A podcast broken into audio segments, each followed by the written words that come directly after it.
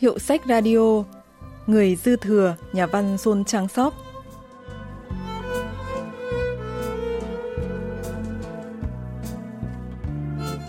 Chuyện ngắn Người dư thừa của nhà văn Xuân Trang Sóc được đăng trong tạp chí Hệ tư tưởng năm 1958, kể về câu chuyện của ba người bạn từng học cùng trường trung học cơ sở là So Man Ki, Che Ik Chun và Chon Bong U.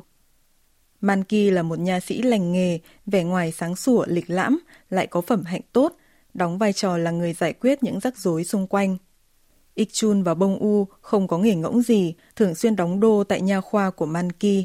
Ikchun thường đến sớm hơn Manki hay cô y tá Hong In Suk và dọn dẹp sạch sẽ phòng khám chưa đầy 17 mét vuông. Sau đó, anh hay ngồi trên ghế salon phòng chờ và chăm chú đọc báo. Tại sao lại có những kẻ đốn mặt như thế này trên đời cơ chứ? Ik Chun phăm phăm chạy vào phòng khám và dơ tờ báo lên tận cầm cô y tá. Cô Hồng, cô xem này, sao trên đời lại có những kẻ đáng chết như thế này? Bọn này thì phải xử trảm ngay cả lũ. Ik Chun hay lên án những điều phi lý trong hiện thực để tự biện minh cho bản thân mình. Nếu người nghe không tỏ vẻ tán thành thì anh sẽ lại đạp cửa xông ra như thể sẽ không bao giờ quay lại. Hey!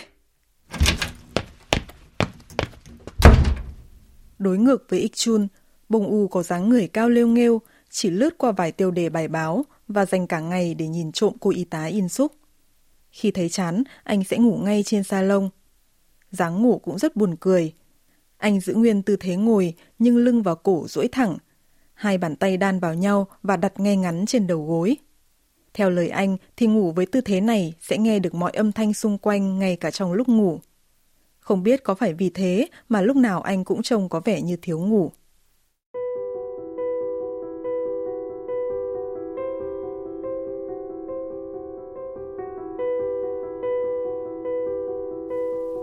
Bông U thành ra như vậy là sau biến cố chiến tranh Triều Tiên 1950-1953. Bị mất cơ hội lánh nạn nên anh phải trốn ở Seoul suốt 3 tháng. Lúc nào cũng sợ sệt, lo lắng vì sợ quân Cộng sản tấn công và chưa bao giờ có một giấc ngủ sâu. Anh luôn trong trạng thái cảnh giác cả ngày lẫn đêm. Tình trạng đó kéo dài và trở thành bệnh mãn tính cho đến tận bây giờ. Bông U thở ơ, trễ nải với mọi sự, trừ cô y tá Hồng In Súc. Cô hết giờ làm là anh cũng léo đẽo theo sau. Cô lên tàu điện, anh cũng lên. Xuống tàu, anh cũng xuống, rồi đi theo đến tận nhà cô. Cô vào nhà rồi, anh còn đứng ngẩn ngơ trước cổng một lúc mới chịu quay về. Nhà phê bình văn học Chon So-young phân tích. 재밌는 것이 2010년대 한국 사회 안에서 이 잉여 인간이라는 말이 유행을 했는데요. Điều thú vị là xã hội Hàn Quốc những năm 2010 do thịnh hành cụm từ người dư thừa. Thuật ngữ này dùng để chỉ một nhóm người không việc làm lang thang vấp vưởng trong hiện thực rối ren càng cỗi. Tuy nhiên, vào năm 1950, nhà văn Xuân Trang Sóc đã sử dụng cụm từ này theo nghĩa tương tự để miêu tả những thanh niên đánh mất ý chí, ước mơ như Ik Jun Pong Tác giả đã tái hiện sinh động tình cảnh xã hội Hàn Quốc sau chiến tranh, nơi mà suy nghĩ, cảm xúc của những con người bất lực không thể thích nghi với xã hội đó cũng được lột tả vô cùng chi tiết. Vì vậy, khi đọc truyện của nhà văn Xuân Trang Sóc, người đọc có thể cảm nhận ngay được trạng thái bấp bênh tiềm ẩn nhiều rủi ro của xã hội thời hậu chiến. Có thể nói, chuyện Người dư thừa là tác phẩm hồi tụ đủ các thể loại người dư thừa những năm 1950, được tái hiện qua lăng kính của nhà văn Xuân Trang Sóc. Tóm lại, có thể khẳng định đây là một cuốn bách khoa toàn thư về những nhân vật mang vấn đề của xã hội thời hậu chiến. 진열을 해놓은 작품입니다. 요컨대 전후 사회의 문제적인 인물 도감이라고 할 수 있겠습니다. Bác sĩ nha khoa Manki rất giỏi chuyên môn, tốt bụng và được nhiều người quý mến. Nhưng cơ sở vật chất của phòng khám quá tồi tàn nên anh không thể nhận nhiều bệnh nhân và lúc nào cũng rơi vào cảnh túng thiếu. Đó là chưa kể cả tòa nhà cũng như máy móc trong phòng khám đều thuộc quyền sở hữu của vợ bông U. Tháng nào vợ bông U cũng đến phòng khám thu tiền thuê mặt bằng. Cô ta làm ăn rất giỏi nhưng lại bỏ bê, không quan tâm tới gia đình. Phẩm hạnh cũng nhiều lời ra tiếng vào. Cô hay đến phòng khám mượn cớ khám răng, có chồng ở đó cũng lờ đi như không, khiến Man Ki nhiều lần lâm vào tình huống khó xử.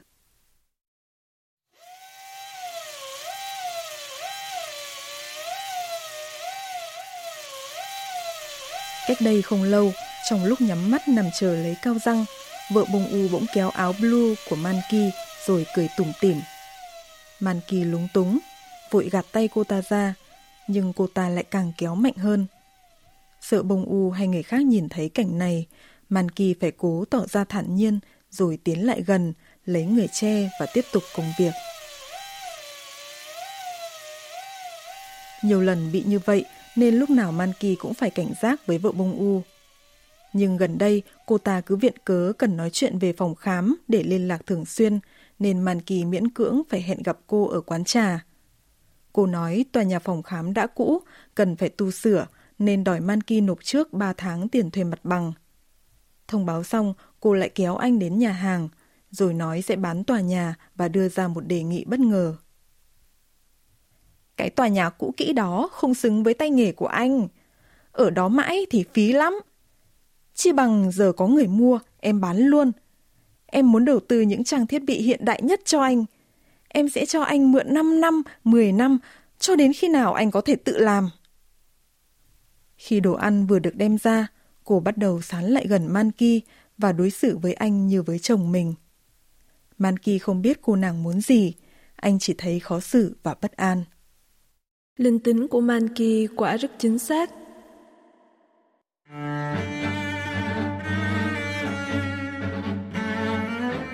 Khi gần xong bữa, phía dưới gầm bàn, vợ bông u khẽ đặt một chân lên đầu gối Manki. Cô ta lấy chân ấn nhẹ nhẹ vào chân anh, rồi cười tình tứ. Đôi mắt đỏ rực như vừa châm lửa. Manki bối rối lắm, nhưng anh cố tránh ánh mắt cô và ngồi dịch ra xa. Ngón chân cô ta bấm mạnh xuống đầu gối Manki, vai hơi nhún lại. Cô cố tỏ ra thản nhiên, lấy đũa khều khều mấy đồ ăn còn thừa trên bàn, rồi đột nhiên đứng dậy, bỏ ra ngoài.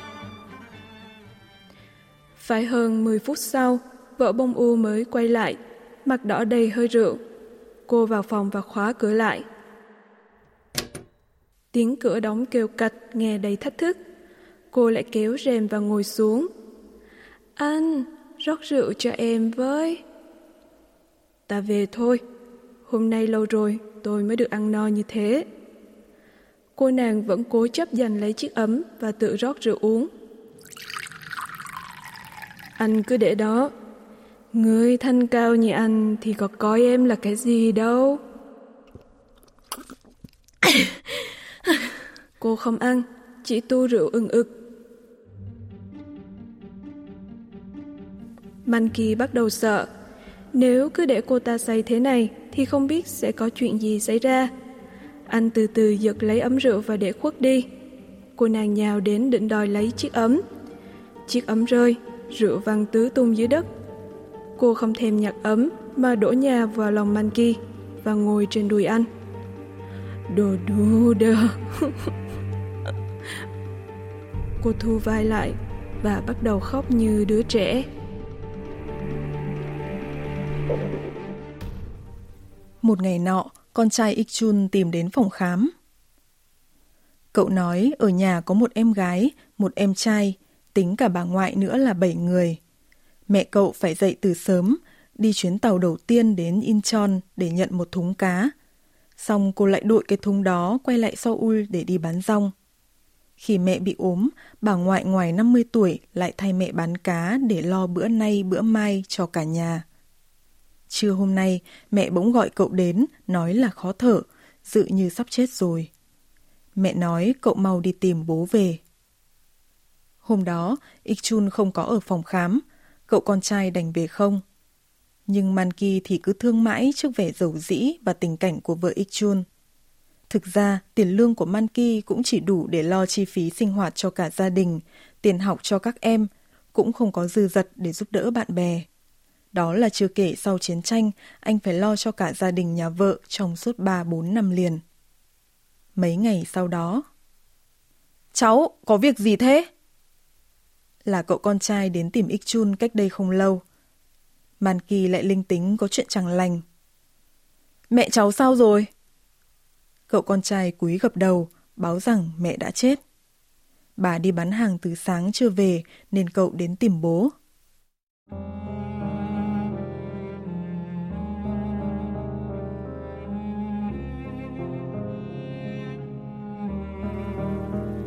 Thi thể người chết đặt dưới sàn nhà như dính chặt dưới đất. Phía trên phủ một tấm chăn cũ mỏng. Bà ngoại lũ trẻ phải đến tối mới trở về. Chiếc thúng trên đầu sực mùi cá tanh. Thấy con gái chết nhưng bà cũng không tỏ vẻ đau buồn. Bà kể hai ba ngày trước đó, Ikchun đã đến làm ở một công trường xây dựng phía Incheon để kiếm tiền chữa bệnh cho vợ. Dù chỉ được tiêm vài mũi thôi, nhưng ít ra cũng khiến người vợ phần nào ra đi trong thanh thản. Manki trở thành người chủ lễ bất đắc dĩ trong đám tang. Bông U chỉ biết đứng ủ rũ quan sát. Thấy Manki đi đâu thì đi theo đấy như một cái bóng. Manki và Bông U đến tìm gặp vợ Bông U mượn tiền lo đám tang. Tiền này em không cho mượn không đâu, mà phải trả cả lãi đấy nhé. Anh nhớ đến đây lại lần nữa. Em có việc cần bàn với anh đấy. Thật ra, chỉ mấy tiếng trước khi con trai Ikchun tìm đến, vợ Bông U đã tuyên bố có người đòi mua phòng khám nên yêu cầu Manki phải dọn đi trong vòng một tuần. Cô y tá In Súc cũng vừa sụt sùi vừa nói cho anh mượn tiền tiết kiệm để mở phòng khám. Manki xúc động không kém nhưng cố nén lại. Cô Hồng, giờ tôi chưa biết phải nói thế nào cả. Cô đừng khóc nữa. Để bình tĩnh lại rồi ta trao đổi tiếp. Manki dùng số tiền vừa mượn vợ bông u mua quan tài, sắm vải gai để may áo tang cho các con của Ikchun. Anh còn mua huyệt ở Mang đi.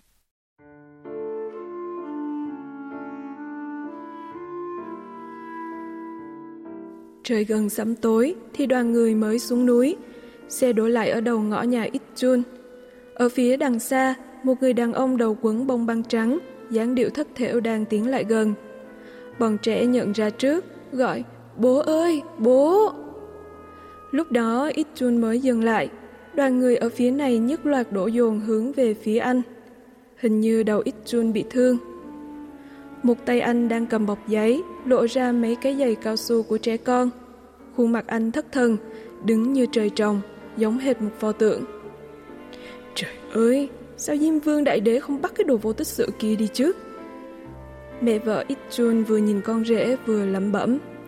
Lúc đó bà mới rơm rớm nước mắt. Nhưng bọn trẻ vẫn vui khi nhìn thấy bố. Đứa úp lên bẫy gọi rối rít rồi chạy lại ôm chầm lấy bố.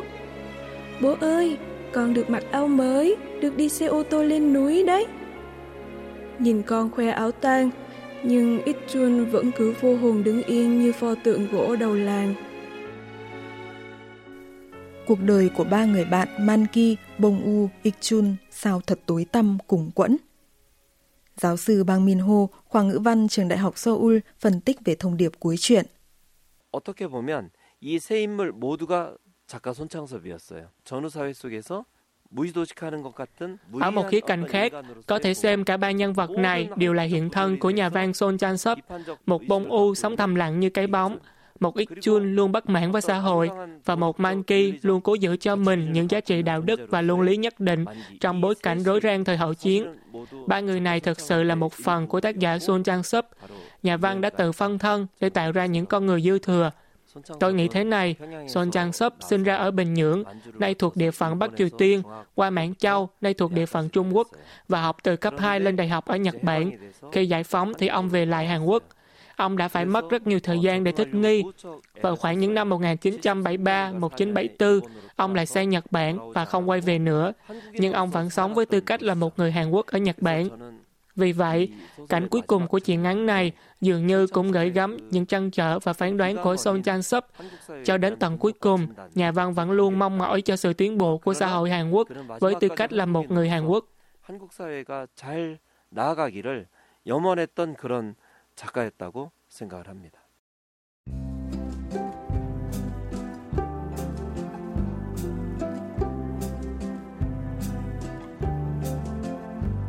Các bạn vừa tìm hiểu chuyện ngắn Người dư thừa của nhà văn Sun Chang Sop. Chuyên mục Hiệu sách Radio xin kết thúc tại đây. Xin hẹn gặp lại các bạn vào thứ ba tuần sau.